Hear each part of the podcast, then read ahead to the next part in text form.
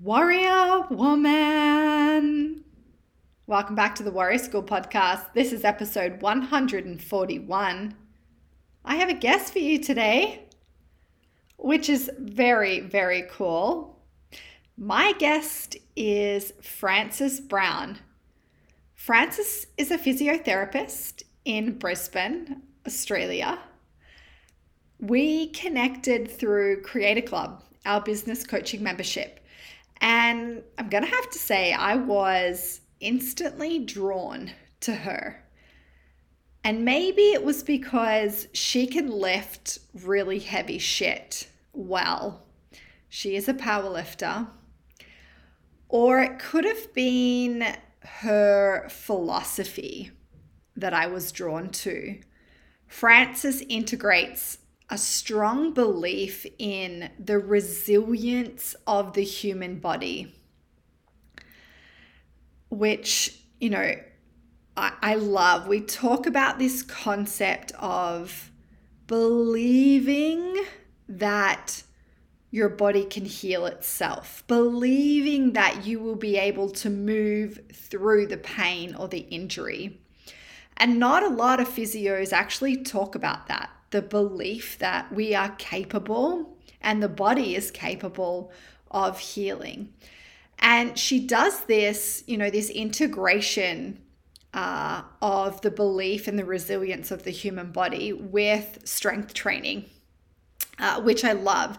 She takes this movement based approach to uh, pain and injury, uh, which turns me on so much. Uh, and she also does bone density classes for women, which is epic. Uh, and we talk about that today in the podcast.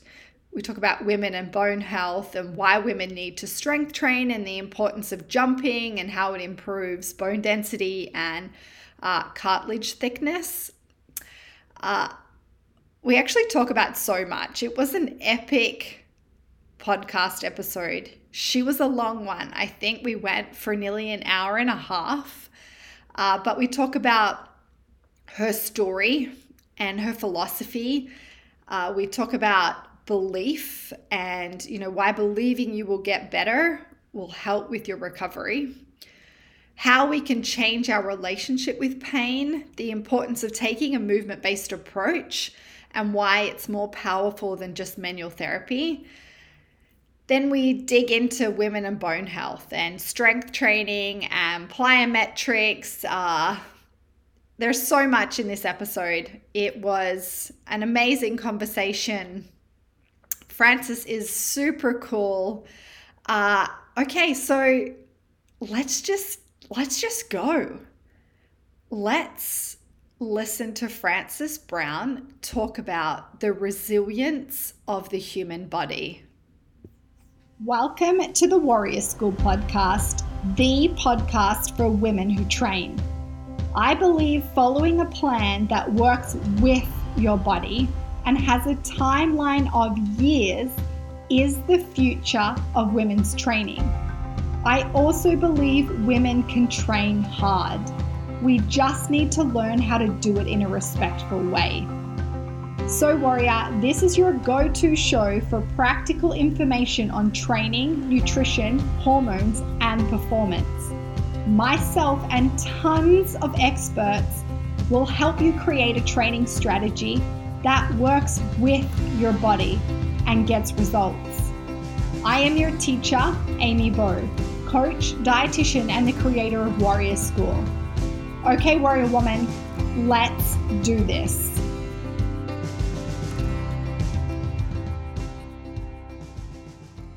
There we go. Frances, welcome to the Warrior School podcast. Thank you so much for having me. I'm excited. I'm excited to talk to you today. Yeah, me too. After listening to a couple of your episodes, I'm super keen. Yeah, I want to well, I I want to talk about a lot of things, but I want to start with your story.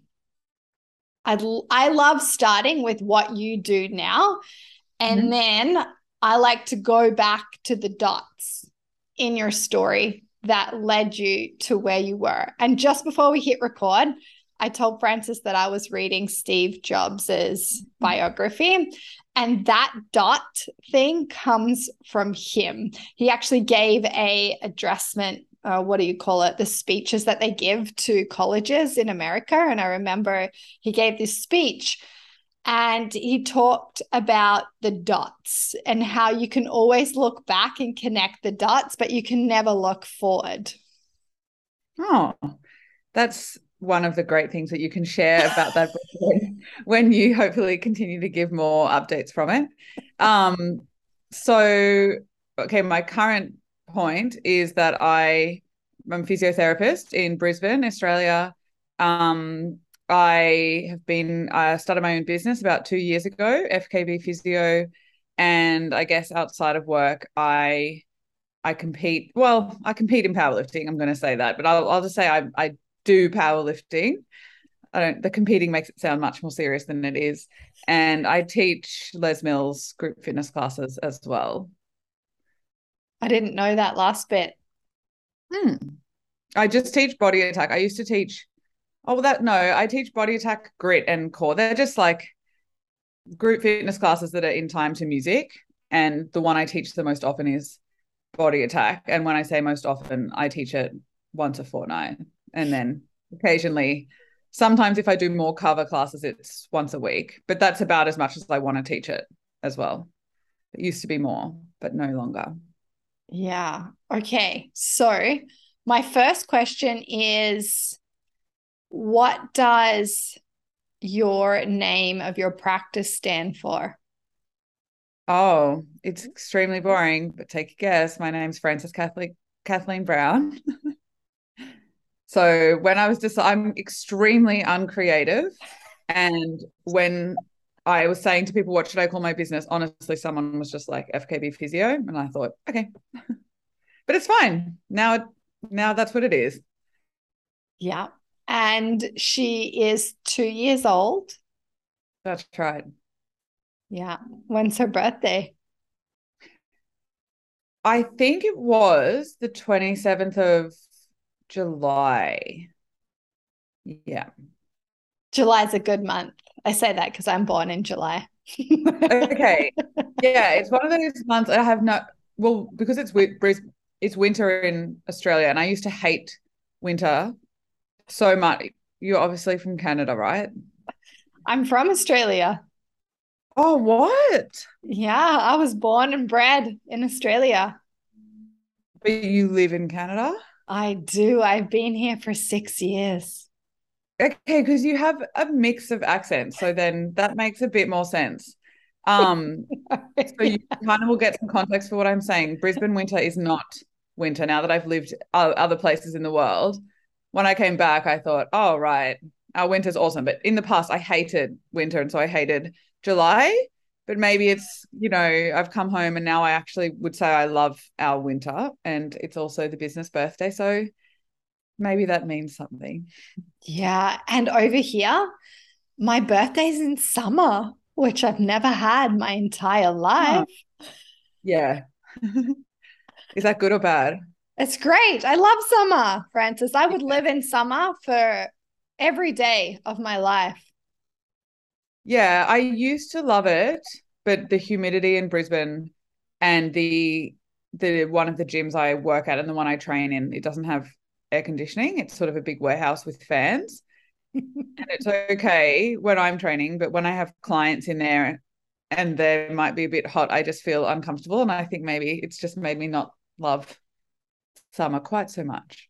Yeah, it gets hot there. It gets hot at home for sure. Yeah. Hmm. Okay, so how long have you been a physiotherapist for? Uh, since 2010. So I graduated uni at the end of 2010 and then I think I honestly think I went straight into working maybe 2 weeks later. So 12 years. Yeah.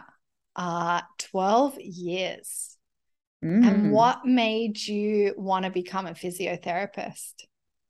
So I when I was at school, I I am a nerd, honestly, and I did computer subjects and um maths, oh, biology, science. I was very science computers, not as much maths. Um, and I thought I wanted to do software engineering, which is so strange to think about now. And because I am not very good at sport, I it never occurred to me that I was interested in health because at school I associated sport with the girls that were really good at netball and water polo. They were the sports at my school, and the girls who were into them just seemed so kind of yeah naturally sporty and confident and cool. And I was computer nerd essentially, and so it just didn't occur to me to even consider that I might want to do something like physio. So I went into software engineering and I hated it. And I also got really into the gym. So I used to go to Body Balance, Les Mills, when I was at school once a week.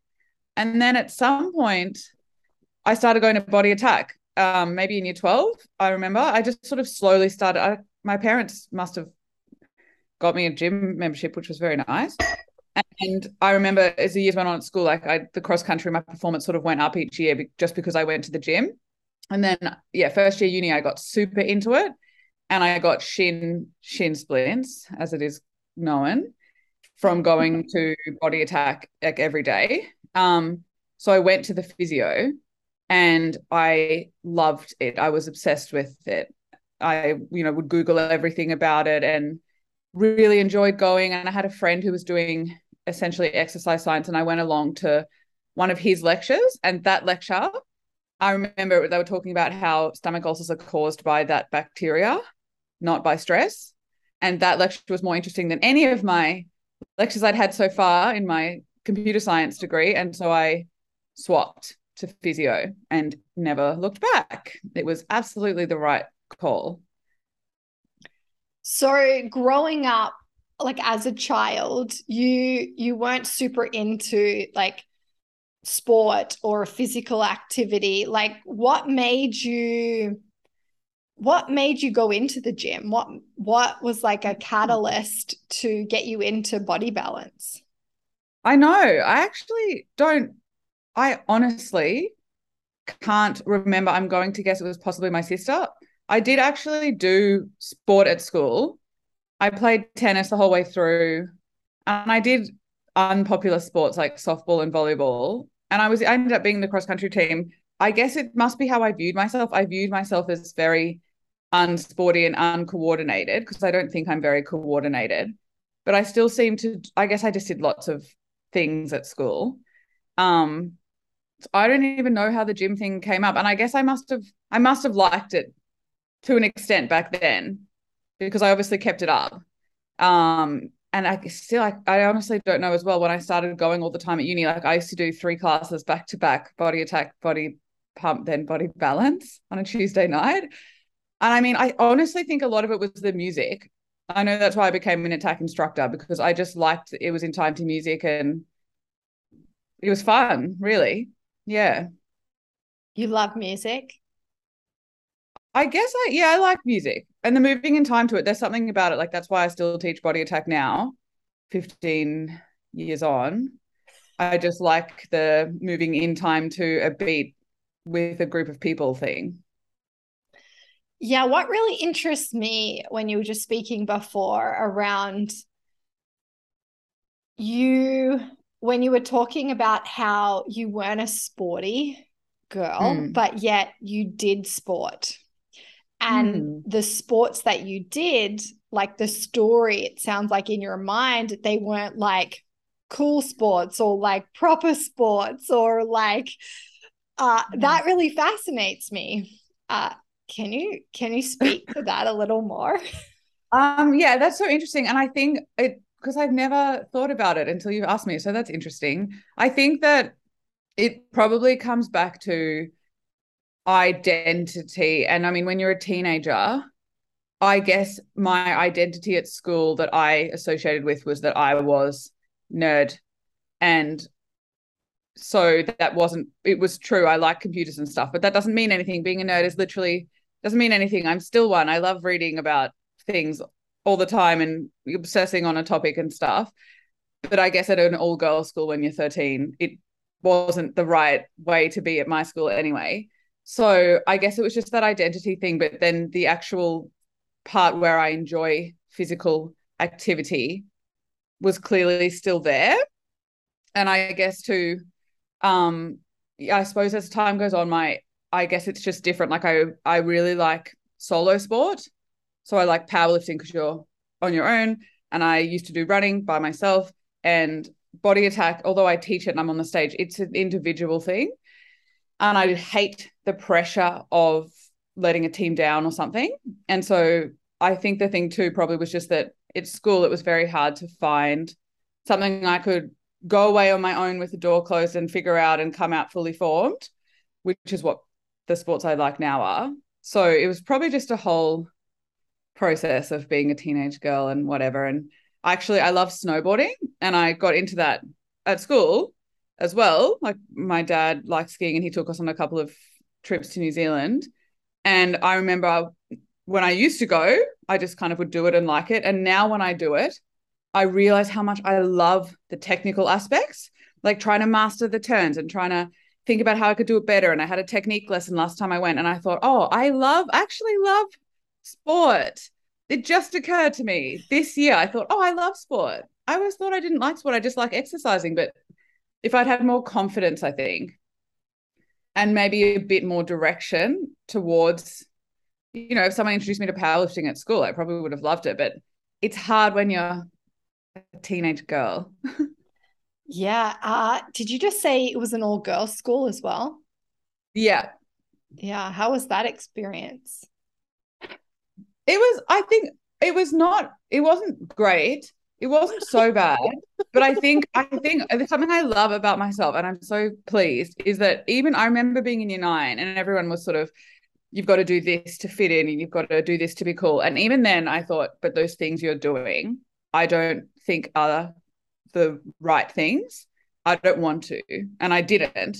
And I'm I'm really pleased that that's been a consistent thing that I have had enough self-esteem, I guess, to trust that what I want to do is okay, even if it doesn't go down well with people around. They weren't mean or anything, but it wasn't it was much worse than uni let's put it that way. Like uni surrounded by people who actually wanted to be there and try hard was different. But it wasn't terrible. Yeah. Um yeah i'm super fascinated i'm really fascinated with like the i guess the label or the identity that you took on even though mm. you were active and were playing sport but then never thought that that could be like a dot in your path to pursue a career within the physical space because mm. that you were you know you were a nerd or you're on the computer on the computer yeah so i find that extremely fascinating uh, when you uh, swapped degrees and you went into physiotherapy. Can you remember what that felt like? Yeah, I can.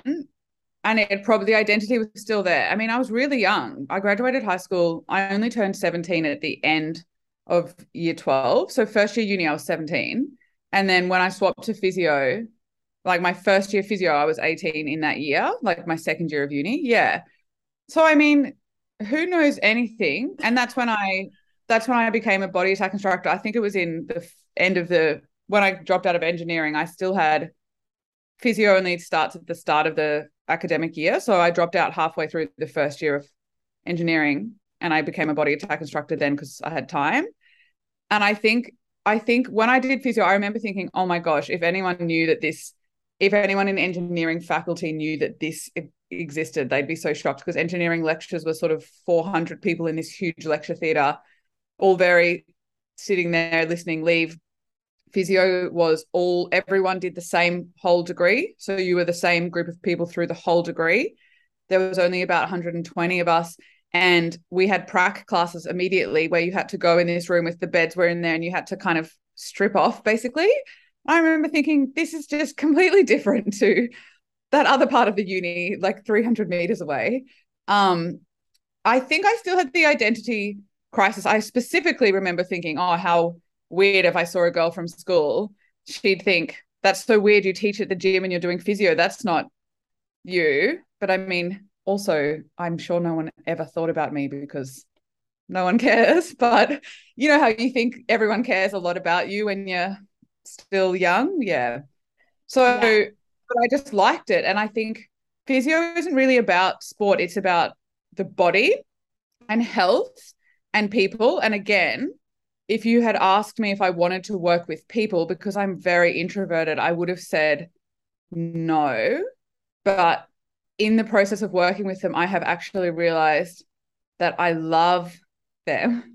Like I love working with people. Sure, I'm introvert, but I love I just love people's experiences. You must as well. You totally get what I mean.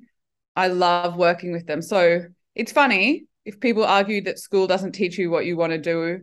I lived that because I had no idea essentially what I wanted or who I was or anything. But I guess the one thing is I did, the school was good for is that I did work hard and I got the confidence to think that if I work hard, I can achieve things at least in the academic space. So that's really helped for a career that requires a degree of doing academic stuff.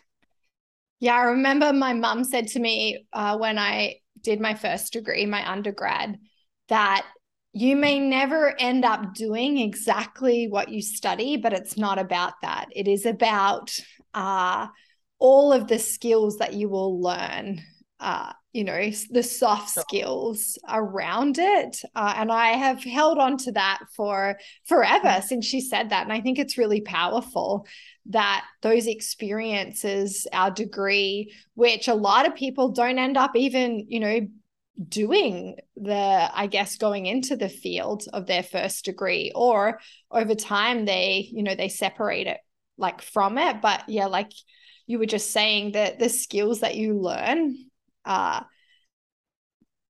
there's just there's so many which is so cool uh and there's a lot that i think about now in the business just that i that i picked up when i did both of my degrees just around mm-hmm. work ethic and pa- capacity and discipline and yeah all of these things that not only university taught me i got it from my sporting background but yeah, it's cool. It's cool to see them come up in in business. Yeah, I definitely agree. And I think that too, um, I think the writing side, because you know, in the creator club, they're always talking about developing your writing skills. And I think, oh, well, actually, that's something I can definitely do because of all those assignments that I've done. yeah, yeah, all that writing that we had to do. Yeah. Yeah. and the time management too. I think because I, as I said to you just before, I just did my master's and it was way more self-directed, way more, especially the final project. It was basically just like, here's your project. You've got six months with some direction. And I remember thinking while I was doing it, I thought this is I loved the feeling of being able to do it because they've given you this task that's kind of self-directed and just putting in the steps to get it done and also being able to budget time to get it done. I just i love it but i i'm not quite as good at doing that as i just said as well with the business. But it's it's good to know this is a skill that exists and i could see that i could could apply it in this context. I just need to get a bit better at applying it in a different context but that confidence to know what the skill is and to see that you're capable of it in one way i think that's so helpful yeah, it's why I um, fell in love with training with a physical hmm. practice because I believe it it teaches you so much and you develop so many skills that changes your posture and how you show up in every mm. other relationship in your life in the world really i think it's magical um, what was your master's in it's called sports medicine which it's a weird name. It basically so you can do if you want to call yourself a sports physio or now it's titled sports and exercise physio so of course i want it's called a title. In australia you'd have it well yeah you have it in canada too. Um they're protected so you're not allowed to say you're a sports physio unless you have met this set criteria and you need a master's for that normally you do a master's of sports physio but well, I have a few reasons why I didn't want to. The first one is it was at it's at UQ, which is the undergrad I went to. Um, I so I could have done it there, but it involved I think a 16 week in person bit, and I can't do that. Work for myself, I can't do that. And I also wanted a different perspective from my undergrad uni because you know you get their sort of bias, I suppose, and it would have had lots of hands-on manual therapy, and I'm not really into that. It's fine, I'll use it sometimes, but I definitely don't want to spend lots of time and money honing my skills on something that I'm not super passionate about or think is super necessary. Um, so I did it at University of Melbourne, and yeah, it was 100% online. And because it was called sports medicine, it meant that GPs and podiatrists could do it, which meant I knew it wouldn't have manual therapy in there. So, and it's on the pathway. I can get the title with that master's. So, sports medicine, confusingly, just means I can hopefully call myself a sports and exercise physio, but you have to apply for that officially, which I haven't done yet.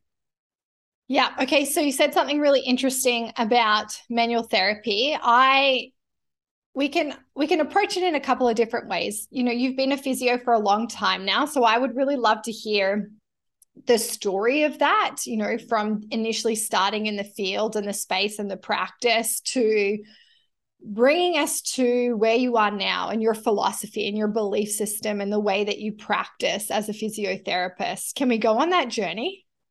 Of course. okay, let's do it. So I'm going to try really, there's this huge polarization in the physio community about this topic, and I want to try really hard to not get into that because it's polarized and I'm not on one side really. But so physiotherapy, as I was taught it, was quite manual therapy heavy. And I'm just going to say by manual therapy, I don't, I mean using joint mobilizations and massage as a treatment modality. That's specifically what I mean. I think when people hear about the manual therapy debate, they think that I mean, or people mean hands off. They think that you don't physically assess a patient, you don't put your hands on. That's not right at all. I think it's super important to do a, it, and every physio who is thinking about this is on the same page. You need to do a thorough physical assessment.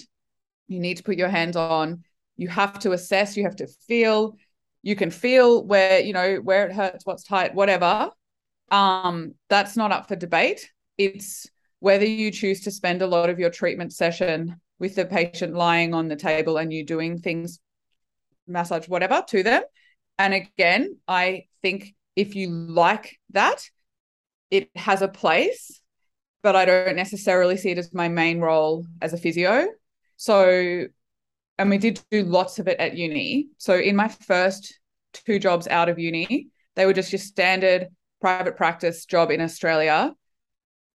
And so I did them for a total of five years. And by the end of it, I honestly thought I picked the wrong career and I wanted to quit. I hated it. Um, one of them had 20 minute appointments and you'd have them back to back. So you could have a 40 minute initial consult and then you'd have 20 minute appointments and sometimes you'd have 10 back to back so it was just this absolutely out of control looking at my watch trying to as they're bringing them down the corridor trying to get their history knowing that they expected manual therapy so it would sort of be a one minute chat quickly get them down start doing stuff um quick little review of the exercises at the end okay done get the next one um and it was completely not in line with my values. I didn't like it. I didn't think I just didn't like it. You can imagine. And then you'd have to write your notes at the end.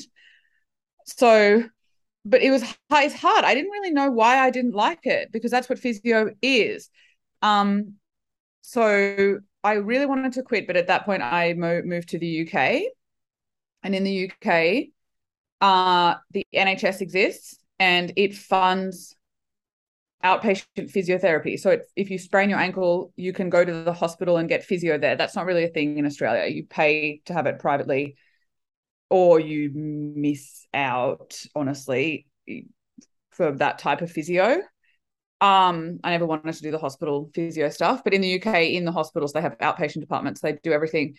And there, the money pressure was completely off. It was instantly gone. So the whole reason my old jobs were like that was monetary pressure, not from me. I got paid a commission, um, small one, but the only meetings I ever had about my performance were to ask me how how come this person only came once and didn't come back, and how come you haven't hit your financial KPI? I never once in five years had any review of my physio treatment or anything like that. Um, but in the UK, completely different. No money pressure, longer appointments.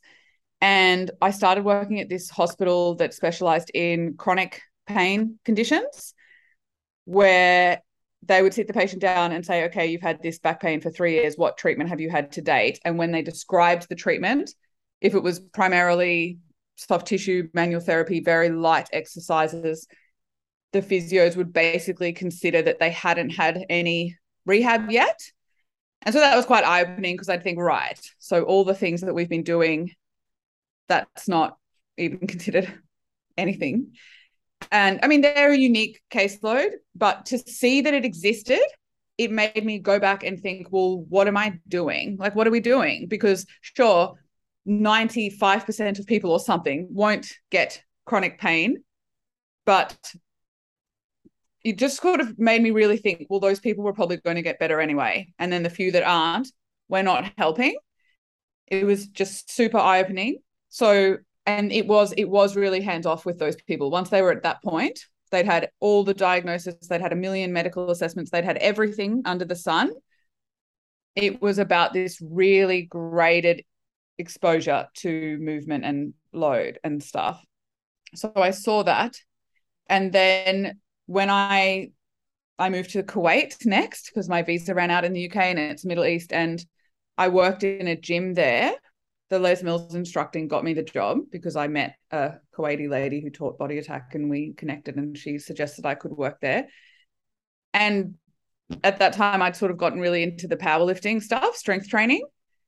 I started working with a PT in the gym in Kuwait. I did a personal training course over there too. And that was probably the next step in the journey where when I was on the gym floor doing heavy weights and looking at what other people were doing on there, I had this disconnect of thinking, well, the physio rehab exercises we give people are these extremely low load, random exercises. And in the gym, people are doing way heavier. And I'm thinking, how am I tell someone that their glutes are weak when they can squat or deadlift? It just the disconnect again, it just didn't make any sense. And I remember having an argument with a personal trainer about whether muscle knots exist or whether you need to foam roll or something.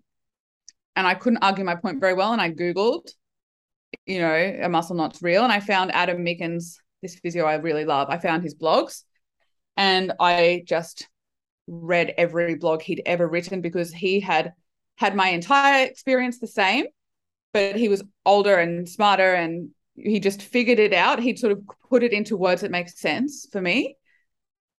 And that I remember emailing him and saying, You've changed everything. And and there was a physio in the UK I met as well. And we had all these really meaningful conversations about it. And it just it just changed everything.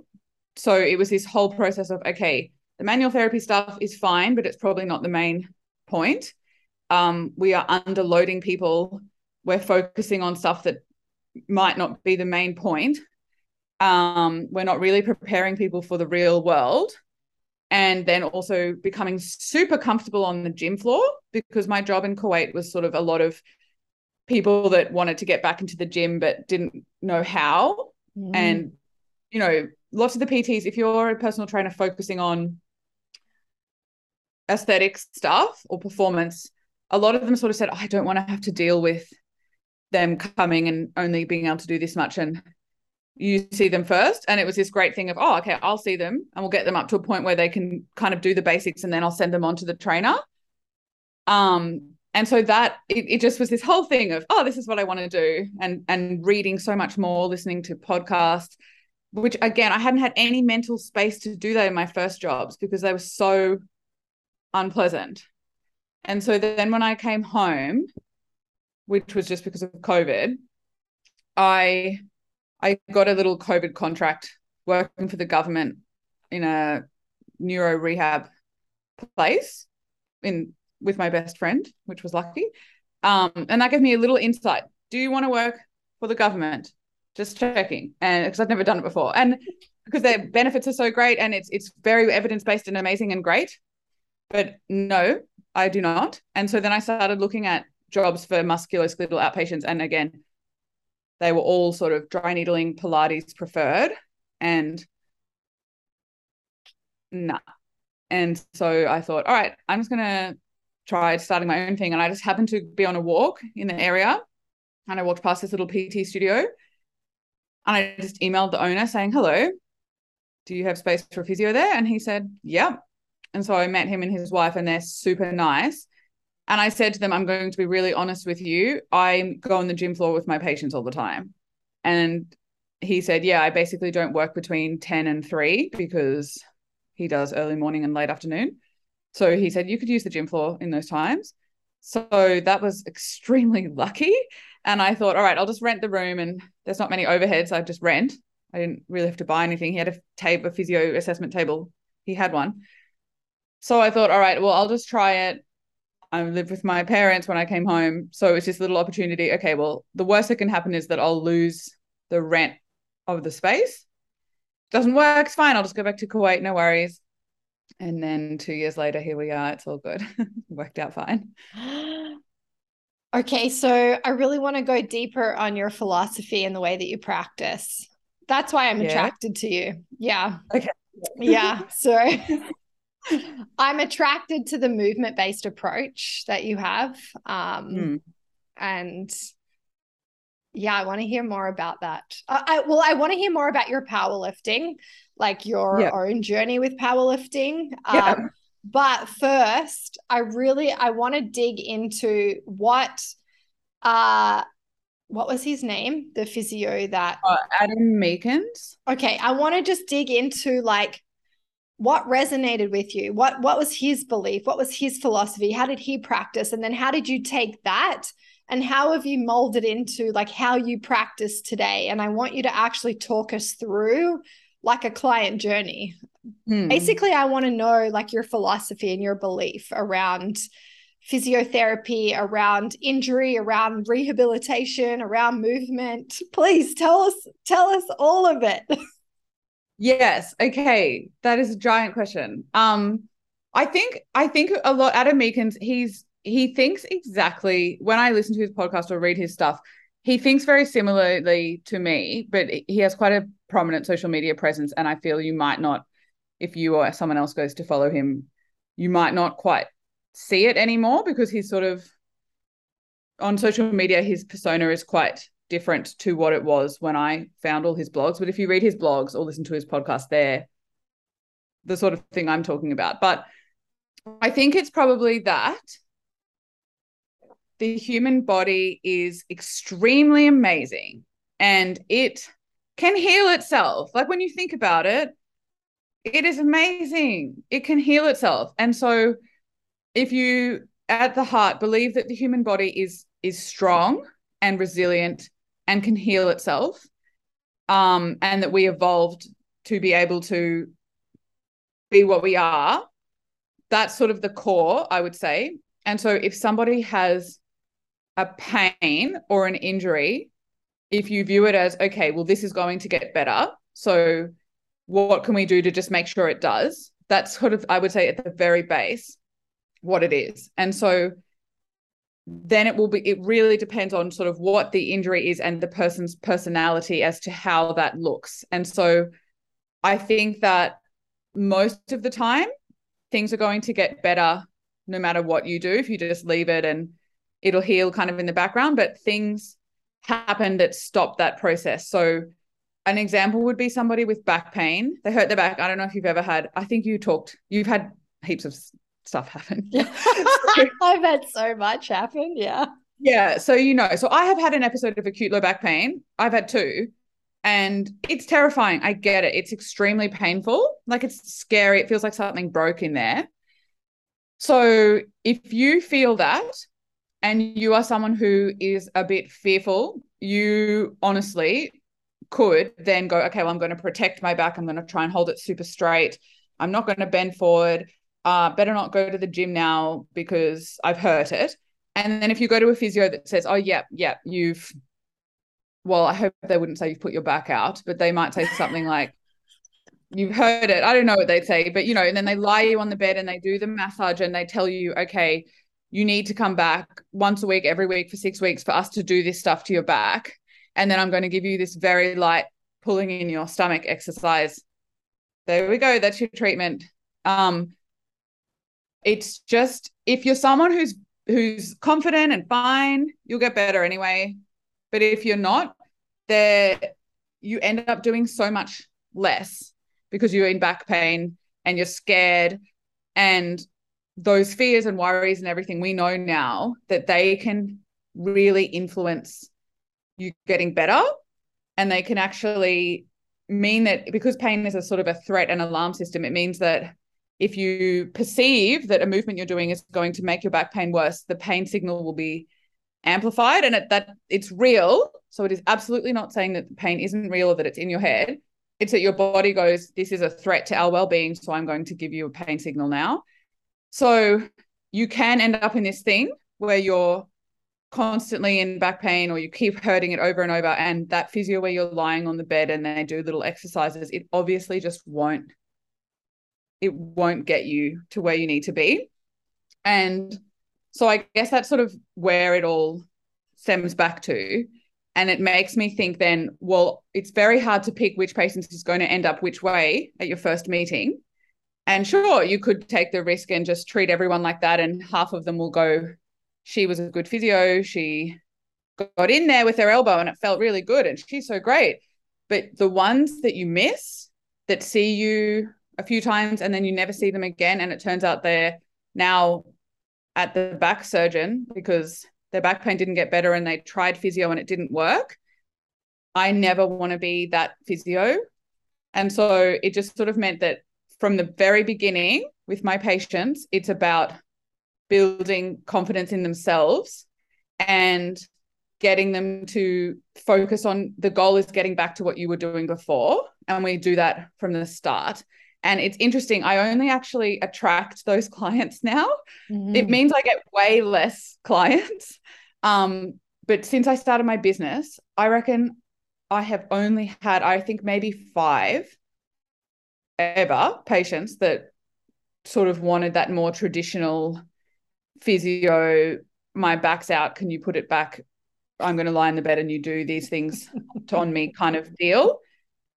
And so, whatever my website says, it obviously must make it clear that this is my ideology. So, I'll give you a patient journey example. I want to think of a really, because I've had a couple of really good ones. Mm. Um, I guess okay, I'll use a shoulder patient that I had. So I a lady that I saw, she is a group fitness instructor and she had this she's in her 40s and she has shoulder pain. So she comes to me and she says, "Okay, here are all my different diagnoses I've had. I've had MRI, X-ray, ultrasound. It's totally stuffed in there. There was like so many different things. So many different things. Um, you know, uh, pause for a second. Was her language? It's totally stuffed in there. Yeah, yeah. It, oh, that was okay. mine. I would never say that. But like the, I was. Um. So the imagery, like, what did the actual images? Was there actual tissue damage in there, or was yeah, it yeah. her? There was. Okay. No, there really was, and like okay. that's the whole. This is the whole problem. This is the whole problem as well. I know. Yeah. so like, and just to like little caveat thing like if you get an x-ray and you're over 25 it's going to look real bad. Yeah. I, I have this conversation all the time around imagery and you know yes okay it shows something you're just going to attach to that the mind is going to attach to that and then you're going to build a story in your head sure for sure yeah out of curiosity sometimes it can be like interesting to see kind of what's going on uh, mm. and an mm. example i use is one of the women that i train she's an amazing hand balancer and mm. she fell uh, not hand balancing just on a hike and she tore, you know, she did a really good job. She tore, you know, yeah. head of the bicep, the labrum. Oh. So oh. obviously she had this ongoing chronic shoulder pain. that even you know with her background and her experience in hand balancing it it didn't go away so they did imagery and obviously she had to have surgery to like reattach the head of the bicep and yeah. and so in that acute case i totally get why imagery is really important yeah. yeah she couldn't walk around for the rest of her life with like you know a, a bicep that's completely torn off and she did an amazing job on the shoulder but often, and especially with lower back pain, oh, God. the, the attachment to the MRI and the the disc conversation is oh, just it it can blow my mind sometimes that you know and Carson my partner he's also a practitioner. And so he battles he has a very similar philosophy as you do Frances. and so he battles a lot of the time around our attachment with labels around what's mm. what's going on in the body. And yeah anyway keep going. Keep keep going. oh no but yeah, like all of that. And like it's really tough. And i'm going to say the back pain thing too now that you're mentioning it because it is it's really complicated i think the problem is because i think about this stuff all the time there's so much nuance to it and so some of my patients who fully bought into my ideology they're like might say something like oh my son has a knee pain. He heard it at soccer and he wants to get an MRI, but he doesn't need that. And I'll say, oh, no, actually, there are times when you do need imaging. My message has accidentally come out as you never need imaging. But you, in certain cases, like in the incidence of a trauma, like a traumatic incident that you think is big enough that might have caused a certain type of injury. And it, it's, it's so complex again because it's sort of like in the joints, like your knee, say you rupture your ACL, that is a big deal and you need to know about it. And so in that instance, you definitely need an MRI. or if you've thought you might have broken your wrist, or yeah, you've had a, a traumatic incident happen that was quite significant. Um, you do trauma is sort of a, a indication to get imaging. And so it's not this blanket. And even in back pain, as you would know, there are times when imaging's warranted. It's it's if you think there's a red flag, which physios know what they are and GPs and stuff know. And the thing that's weird is that really bad pain isn't a red flag. And so I know I've lived the back pain experience. I know how incredibly terrifying that pain feels. But if there's no red flags, and I don't really want to say what they are just in case people take it as medical advice or freak yeah. out, that they exist. actually- they're just sitting there listening, and then you just list these red flags, and they're just exactly. like, yes, I have all of these. Yeah, I'm not going to say what they are, but there are indications. And I guess the thing I would say with back pain is you want to, I would view imaging as ruling out a serious pathology. And that means something like a fracture or um, a tumor. There's this annoying physio who goes, Look, this person had a tumor and her physio wrote it off as nothing. And I think, well, that's literally one of the red flags that you're meant to screen for. So that's a straw man argument. But there are these times, but it is not people. There's all these studies that show the imaging is way overdone. And it has these, they've literally done studies that show that having an MRI, and I think they did it in a randomized sort of setting where they sent some people who came to emergency for back pain for MRIs and they didn't send the other ones, but they all had the same sort of presentation. It definitely leads to way more spending on medical and potentially worse outcomes because if you go looking, you will find. I bet you that I have some disc, something in my back because, hey, almost everybody does. Every time I've had back pain, I get some nerve, like pins and needles, and kind of whatever always on the same side and who like who knows what it is. But the point and people go to me oh, aren't you in denial then? Because you won't get a scan? And it's like i went in a powerlifting comp two months ago. I deadlifted lots of weight. I squatted. Nothing hurt. I basically never have back pain. Occasionally i'll have a random little flare up where i get these little symptoms in my leg at the tiniest amount. It's nothing I'm fine. But it's also normal. Like to be it's in normal. discomfort or be in pain yeah, normal. is normal. Exactly. Like I've oh, had a solid training practice for over yeah. a decade and I've had so many injuries and I've experienced so much pain and discomfort and it's uh-huh. normal. Uh-huh. If you want yeah. to it's and I think that you know that is such a hard thing to to redefine that relationship with pain and discomfort to know that yeah. it's normal it's such a normal part about just being a human.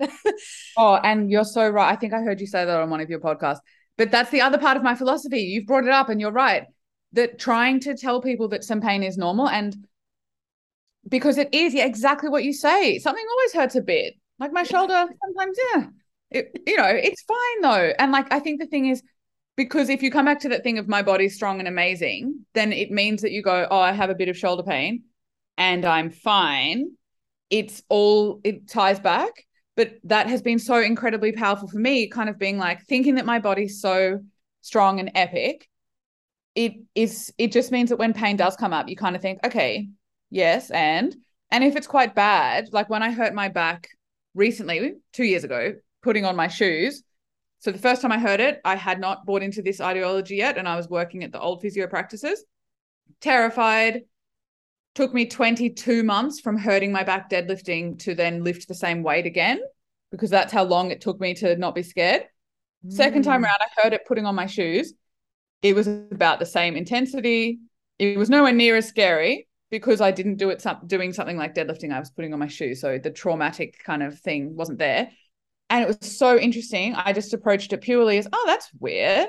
And then I'm thinking, oh, that's weird. It really hurts. That's odd. I did nothing curious curiosity it, i'm lucky because it wasn't it wasn't excruciating i know that it can be unbearable i could sleep and everything but i was able to do a squat pb like seven weeks later and i it was mind blowing like as much as i believe everything i talk about you have to live it yourself a little bit to fully believe it and i know my patients as well i can say everything and they're suspicious and then when they live it, it they believe me and they're fully on board yeah.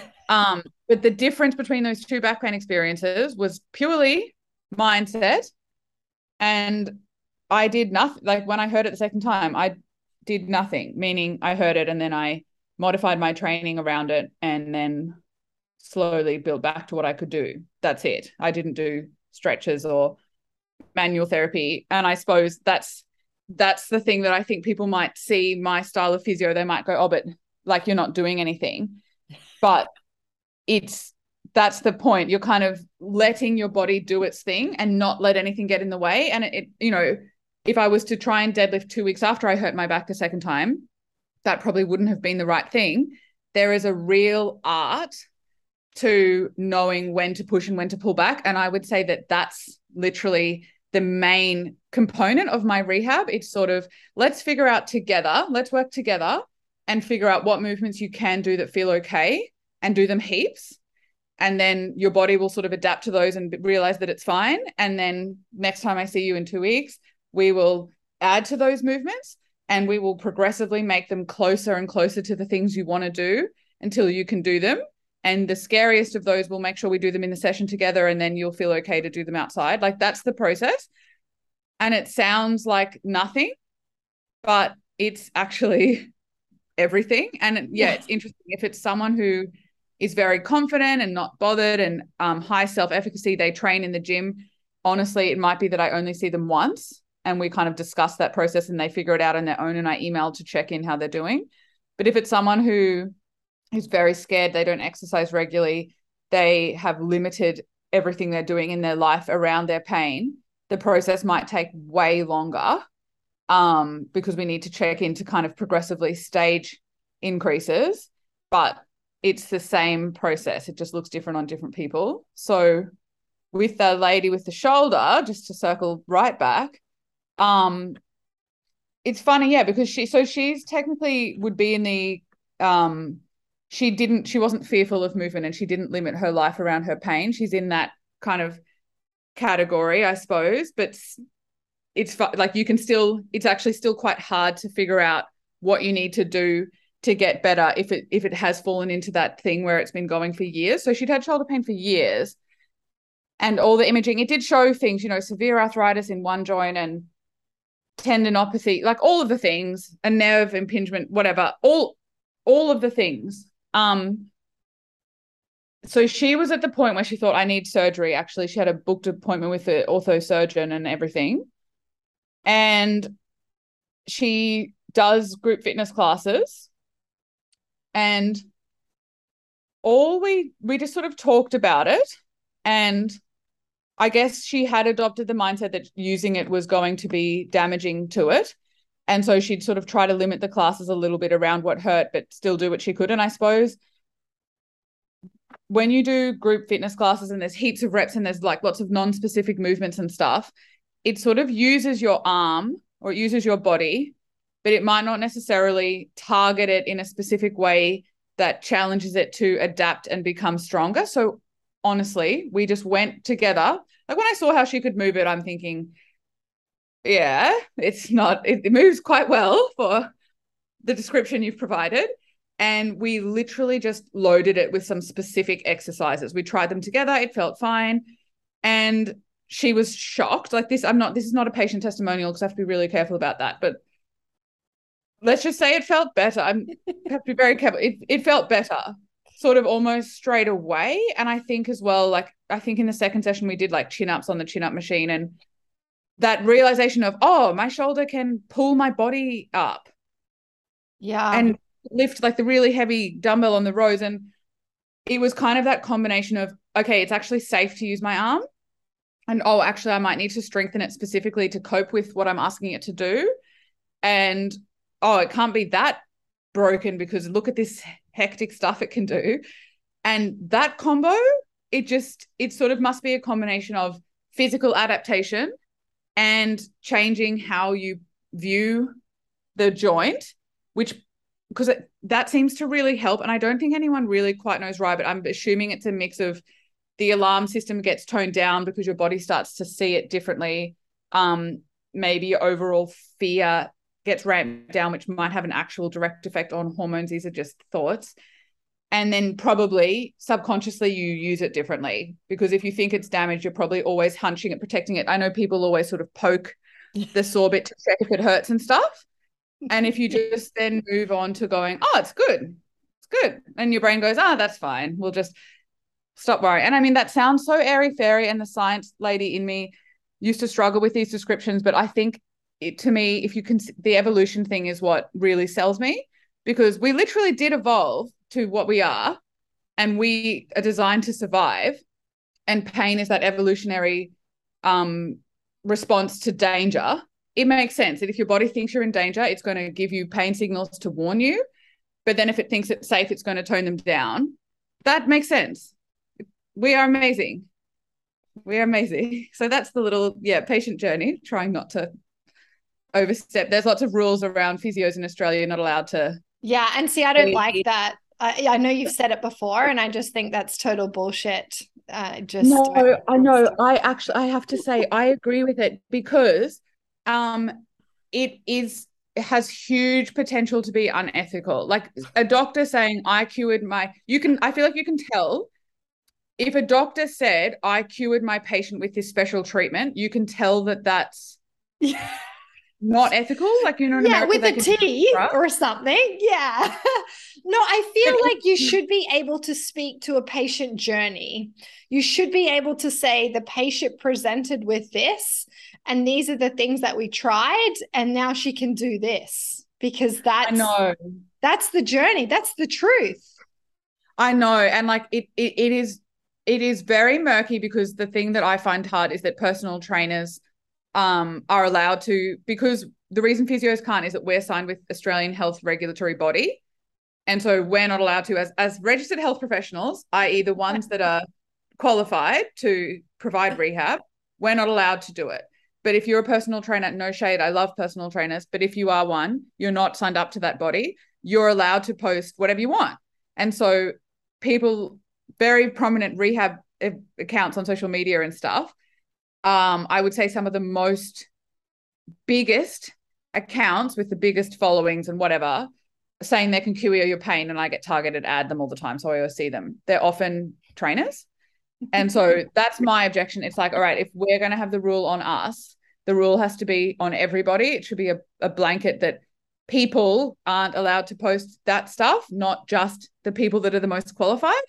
So it's a bit of a, it's it's very murky. I understand the reason behind it, but I think it's the language. So obviously, if you're saying you cured the pain, like that to me is not the right language. Not the right but language if you're sharing a journey of someone who was experiencing something and then went through you know they they had a movement practice where they were doing these things and that helped their not solved it not cured it Yeah. but allowed No them to go back to their whatever their sport was or Yeah. you know i think that to speak to that is is really powerful and the thing that I, creates friction with me is that you you can't speak to that but that story and that journey is very is very powerful i think Yeah, it is. And like you just said something so interesting too that is another part of the point I always try to bring up with patients is that so much treatment is directed at trying to fix a pathology.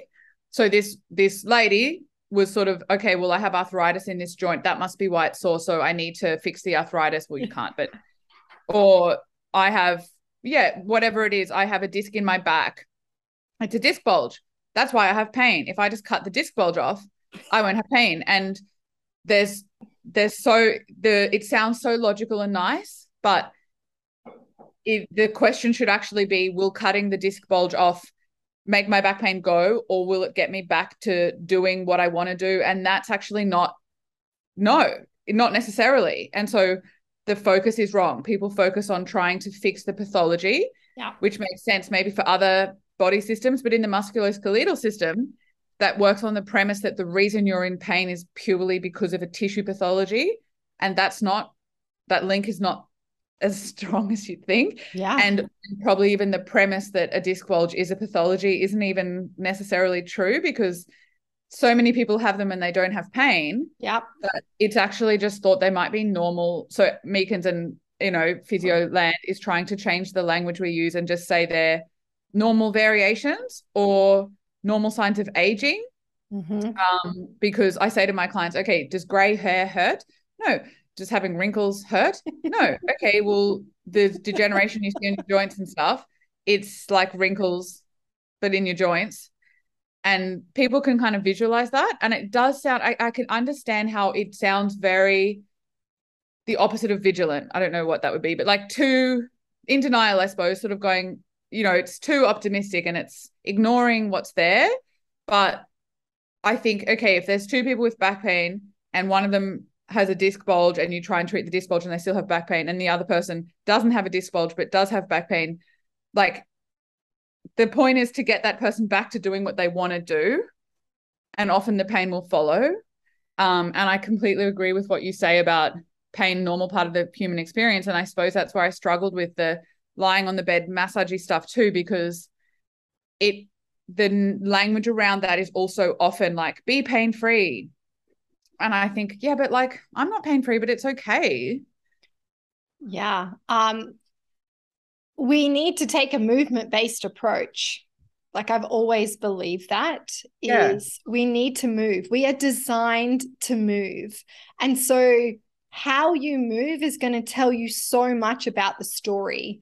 And for Mm. me, you know, I've been a coach now for 14 years and my coach taught me that we don't need to know exactly what's going on. I don't need to know the exact pathology. I just need to understand what the joint should be able to do. Where are we restricted? What range of motion? What's the stability like? What's the strength like in it? And then you need to know the process and the method. Like you said, Frances, it's an art. It for sure is an art. So finding a practitioner or a coach who understands that art, understands the process and the method to overload the joint or to get the range of motion or the stability back or the strength back. To give you that process and method is really important but that's what he taught me and that's how i've practiced for over a decade is like i don't need to know exactly what's going on. I just know that you can't do this and this is what we need to do to move you in the direction of being pain free or like accessing the range or being able to do the sport that you want or the movement that you want. Uh, yeah. So with with your patients, what are you? Because I know you run bone density classes, and I wanted just to touch on that, women and bone health. But are you are you seeing them and then you're going to the gym and you're spending time on the gym floor and you're taking them through movements do they get that home care and do they take that away and practice it themselves and oh. so then yeah good questions yeah Oh yeah, go. Should I? Yeah, more to the question. Well, no. yeah, I'm just like, you know, if for a lot of people this can be, you know, can blow their mind a little bit, especially if they um have been with practitioners that are very hands-on, very very manual therapy, and mm. then you get exposed to this movement-based approach. Uh I just, yeah, I want you to talk through that. Like, what does that look like? You're taking them to the gym floor and you're going through certain movements and then do they take that as as home care and practice it themselves and then you just layer that on until they can you know they have access to full range or they are more stable or they're strong in the position or they're no longer experiencing the discomfort or the the issue um okay so that is another problem i found with physio stuff in that before so the main like heaps of physios will say, "Oh, but I give exercise," but it would be this little afterthought at the end. So I I'd have an hour appointment. I have 40 minute follow-ups, but an hour initial. So I have it's so much time. It's amazing. And probably 20 minutes of it usually is spent talking because and I ask a million questions, but the yes, it's extremely important to you will know that to talk through everything. So um and i i make it kind of clear in my email of the booking that we're going to end up doing movement so to wear clothes you can move in and stuff but a big problem with physio stuff is that people understandably if you prescribe exercises they don't do them no judgment i would not do them I, am judging. I'm judging. Absolutely. Do your effing homework. Even though they're not very good, they're not great exercises. I totally get it. Yeah, they're boring as shit. Well, yeah. I have thoughts. So my thoughts are that, like, okay, I love exercise. I cannot do exercise at home. It's boring. I hate it. But I love going to the gym. And so if I had an exercise that I had to do for a specific purpose, I would just write it into my gym program and I'll do it. But and so it's something I, I often struggle with a bit is is the fact that if they go to the gym, it's all good because we can come up with this really they're they're into it already. And we if it because the exercises I give are often quite hard and similar to what they're doing already. And often it's just tweaking their program. If they go to the gym, it's very easy. We just tweak it and put it in their mm. program. Um, and often it's load management stuff. Like it might be, oh, you've got shoulder pain, but you're doing bench press and overhead press and incline press and blah blah blah blah. It might be sort of let's just halve the amount and of pressing. pull ups, yeah, and you're like just yeah. just yanking on the shoulder as well on yeah. top of that, yeah. and people are always shocked how well that works. It's like let's just cut a bit of it out and then slowly add it back in, and then oh wow, magic. But for people that don't do exercise, I I do give them home exercises. And again, old school physio kind of deal used to be like, do these little exercises twice a day. And I'm like, nah. I, I give them if they can handle it depends. If they do no exercise ever, honestly, they end up with the most basic stuff because that's where they're at. And it might be do it multiple times a day. They're just trying to build capacity. And I know that has a very short lifespan, but I'll only give it to them for a really short time. Like, let's do it for a week, try to make a change and change it as soon as we can as soon as possible. I try to make it something they only have to do like three times a week. And it's hard. And I try to make it something that they can see will get them back to the thing they want. And and that that helps because if it's very similar to their loved activity, they'll they're more inclined to do it. Mm. Um, but I I honestly know that so often again the patients I get now do do their exercises, but so often it's just too hard to motivate yourself and the group classes are my answer because like i say to my patients all the time hey i won't do the exercises because boring but i'll do if i go to the gym i'll do them. So then i i do make all these group classes that are ways for people to do their exercises. So the bone density ladies are coming for bone density but if they have a pain that crops up we'll chuck in um, the exercise stuff for that problem into the class and I do I do get every patient on the gym floor. So we'll do like a 20 minute conversation and an assessment, however long that takes. and then we will spend however long is in the session. And often it's still lots of time. We spend it on the gym floor doing their exercises the whole realm. So if it's I've, if I prescribe three exercises three sets of whatever we do the whole thing then and there. And then I can say to them we done them here. We did the whole set we can see how you responded we can check if it hurts tomorrow so we know exactly that this was the right dose Yeah. and then you know like that so and, and, when you're saying exercises though, you don't mean these light, tiny little banded exercises. Can we can you be a little specific around what you actually mean by exercises?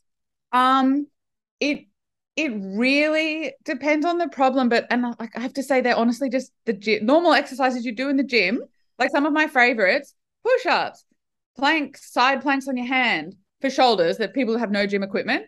There's some massive go-tos. Yeah, so you're talking Um, about strength exercises, Yeah, that's strength, that's stability strength. exercises. Yeah, that's that's what I was getting at is, you Yeah. know, for people to picture if you're coming in with knee pain, Yeah. you know, you're not just going to sit there and maybe do light band thing. Like we're talking about okay, what is the the range of motion like with the knee? Can it, where can we access it? What's the stability like? How do we build strength in it? So you're doing Yeah. like strength and stability exercises. Like if someone does powerlifting, for example, and they have Oh, yeah. pain, you're not going to give them super light no. banded exercises. You're giving them like like loaded exercises, aren't you? Well, whatever. What I, I know what's going on in the body, but Yeah, they're like like you said, they're they're hardcore exercises. hard. Yeah.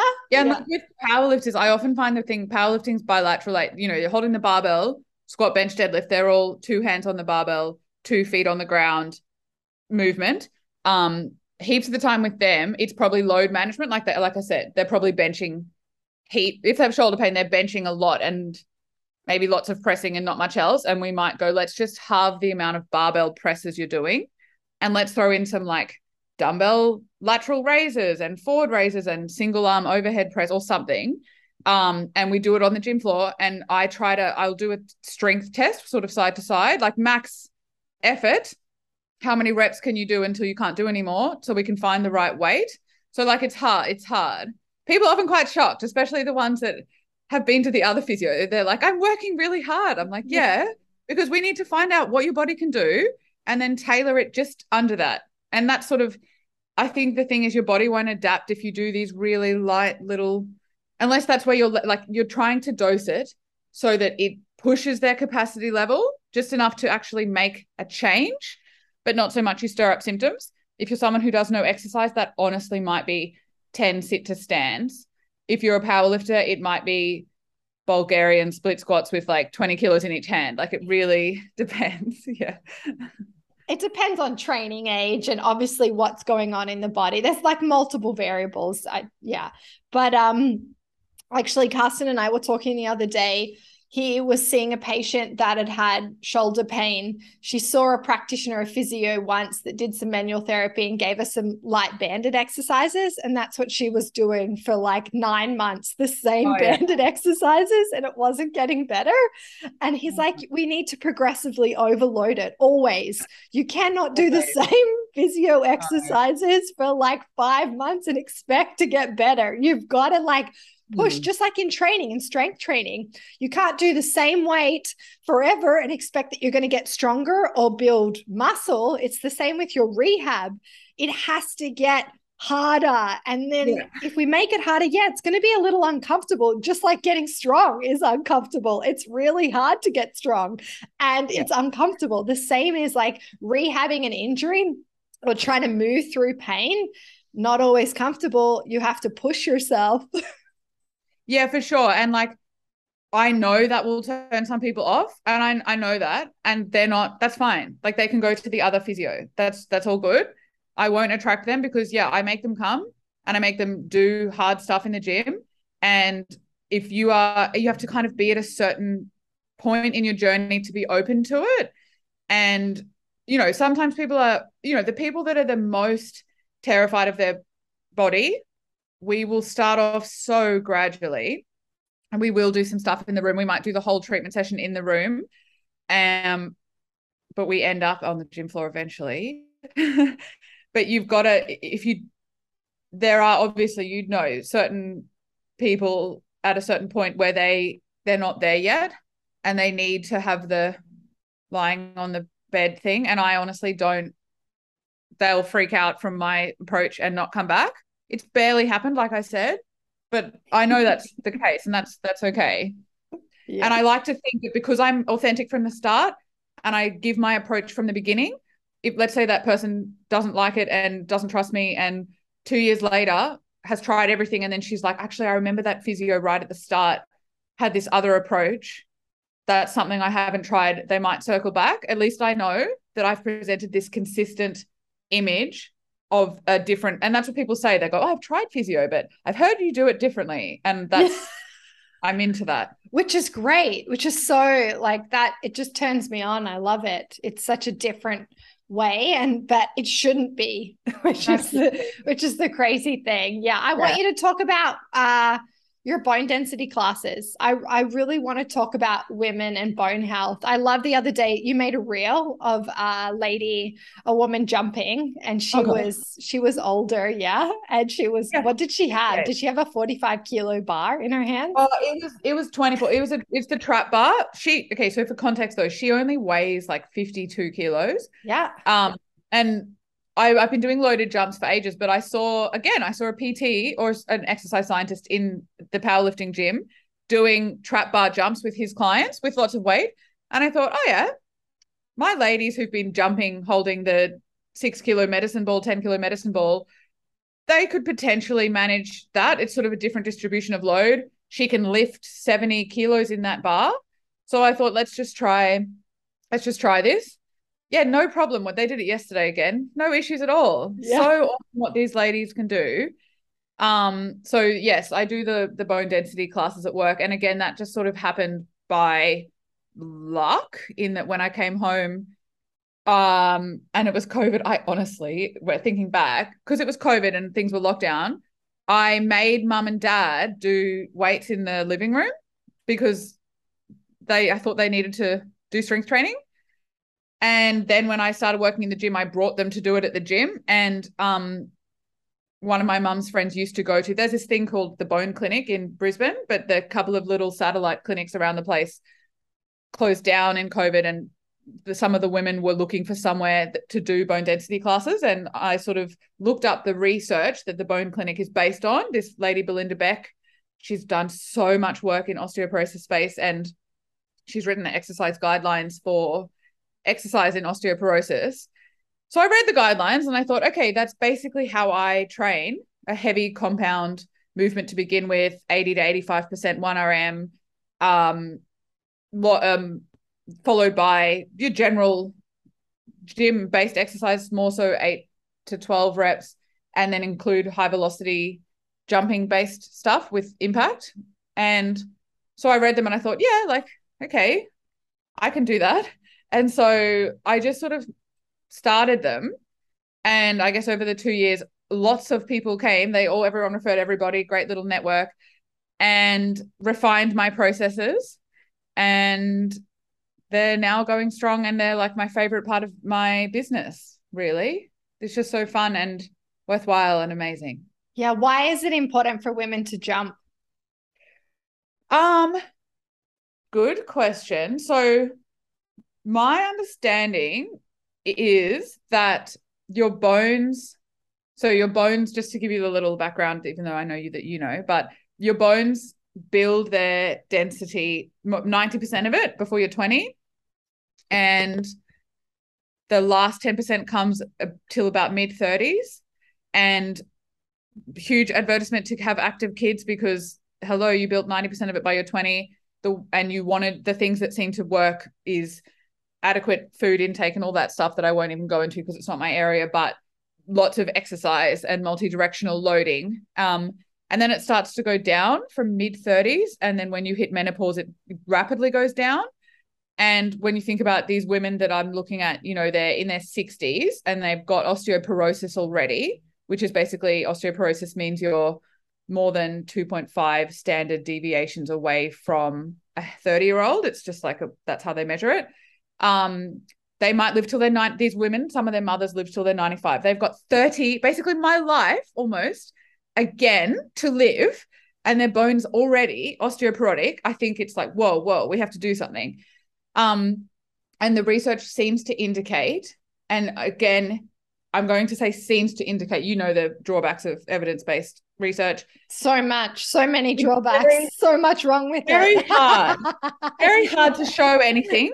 But let's just say I've read two. Well, there's many studies out there. Yes, so many. Some of the yeah. big ones um, show that we know. Let's say resistance training will seems to at least stop bone density loss, and in some cases can improve bone density.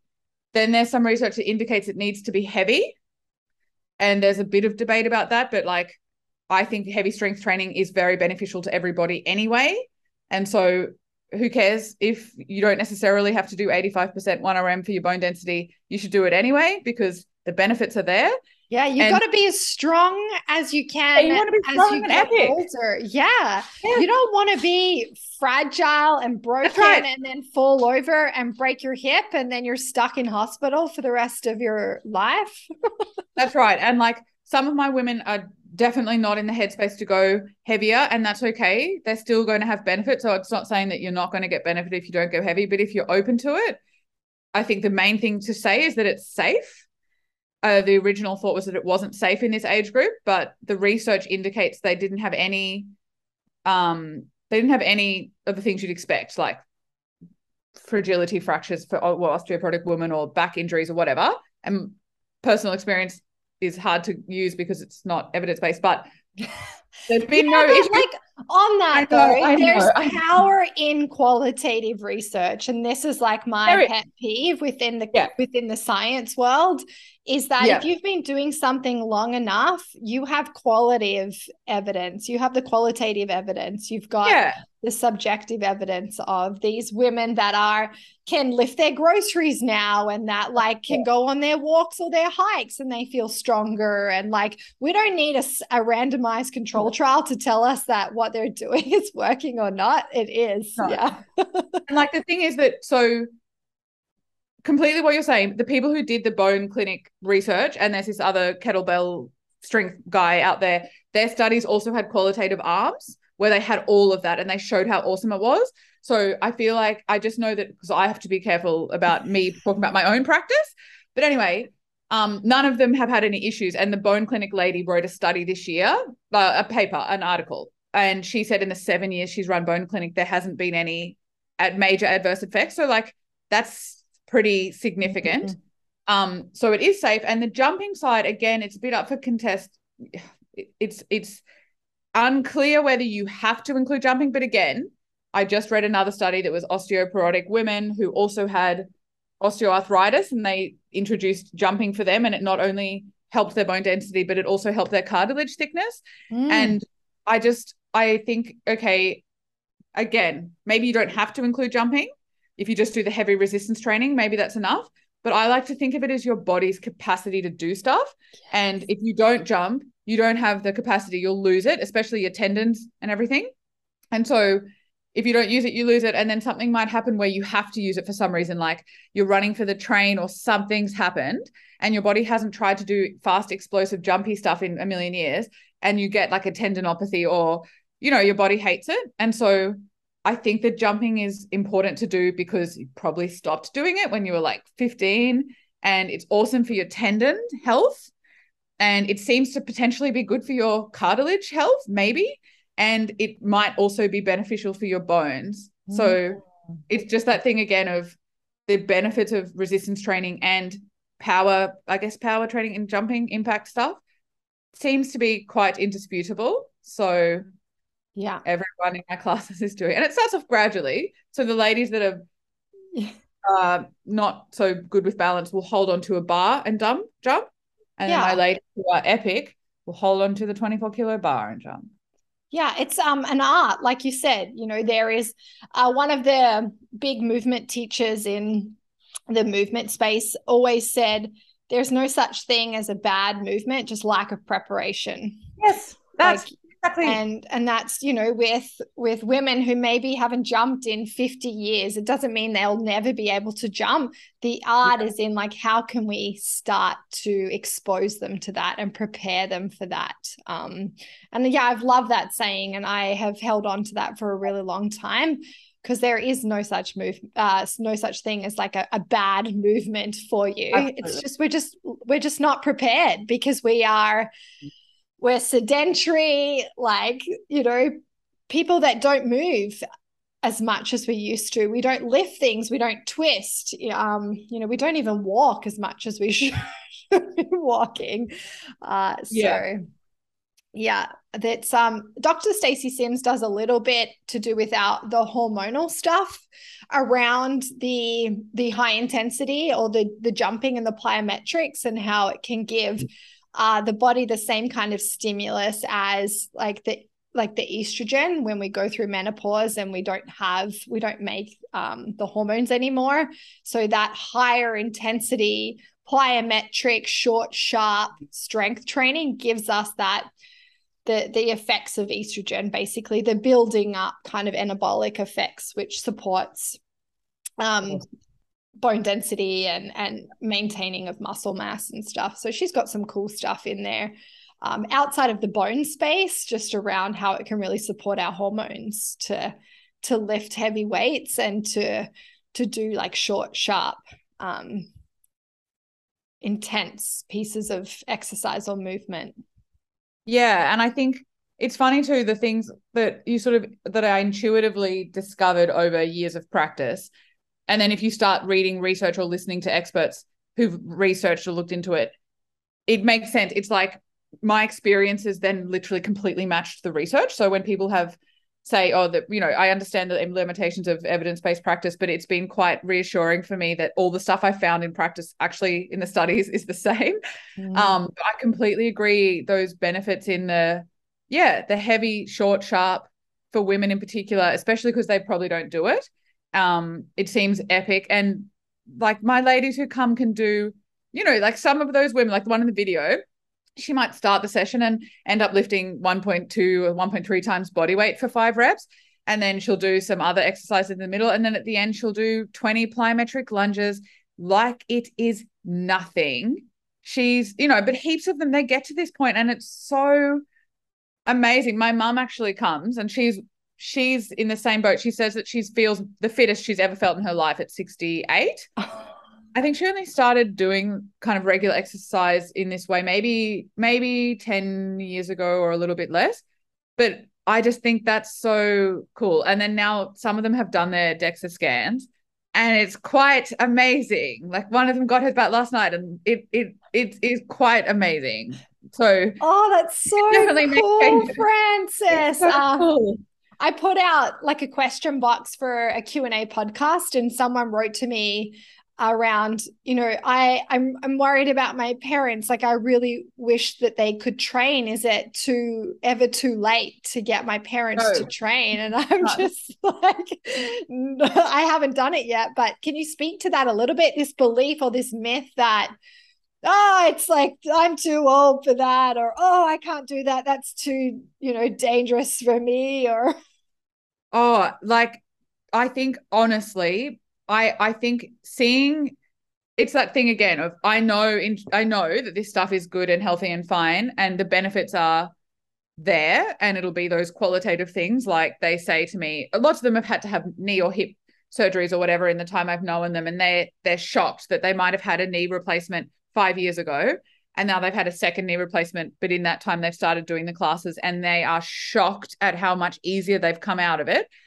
Or they can get down on the floor to their dog or whatever it is. These really amazing changes, or they can do things that are objectively extremely impressive. I honestly think some of them can function in the classes like someone in their 30s. But then there's these the bone de- the DEXA scan bone density going up. It is mind blowing. These women are in their late 60s. The ladies who I was looking at last night, it went up in one of the sites like 14%. no. Just amazing. I just couldn't believe it. And how And- long has she been doing it for? 18 months. 18 months. How many times a week do they do it? This does twice. 18 months, twice a week. And like again, you can't generalize it to everybody. and you know there might be other variables in there that I don't know about. That- oh, Frances, I love the nerd in you that like sticks to the, the ethical nerd in you. Like I, I love that. but, but yeah, of course, there's it could be other variables. You know, we can think about you know maybe she's retired and she doesn't have any stress anymore, or she changed her diet, or there's like a million variables, which is why there's so much wrong with actual proper studies and research and science. But like that's like that's something to celebrate to own that and to be proud of that as like a, oh. a, practitioner that's created that experience for a woman and then for her to have an improved bone density yes.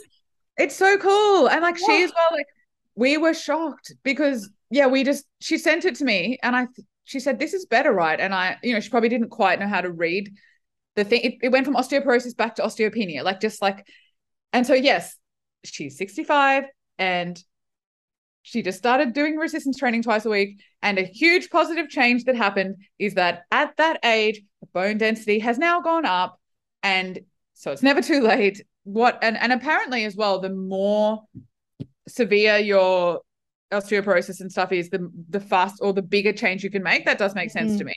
Yeah. Uh, so you could really argue, no, it's literally never too late. The body, like Greg Lehman, another favorite physio says, yes, he says, I love Greg Lehman him, he says, um, pretty much like as long as you're alive, like your body can adapt. So the only reason you wouldn't be able to adapt would be if you were dead. So if you're alive, you can do it.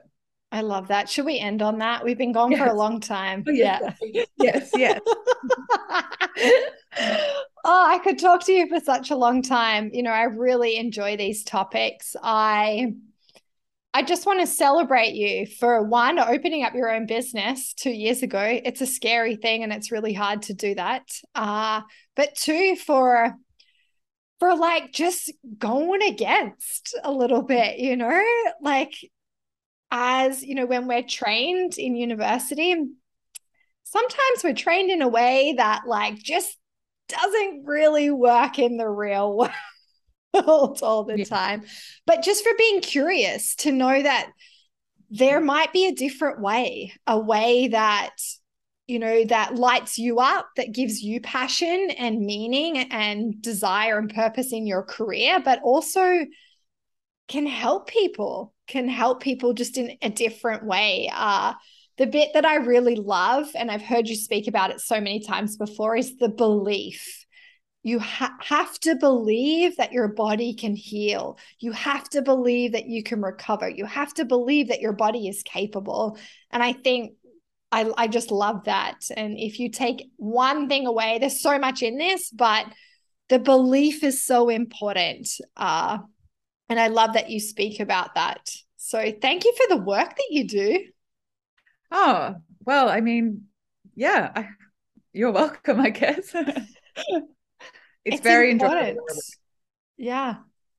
It's important. And the classes that you've created for those women, they just must feel so, so cool, so friggin' cool and badass that they are doing that stuff and they're in their 60s. So, yeah, I, I just really wanted to acknowledge you and, you know, I love your philosophy.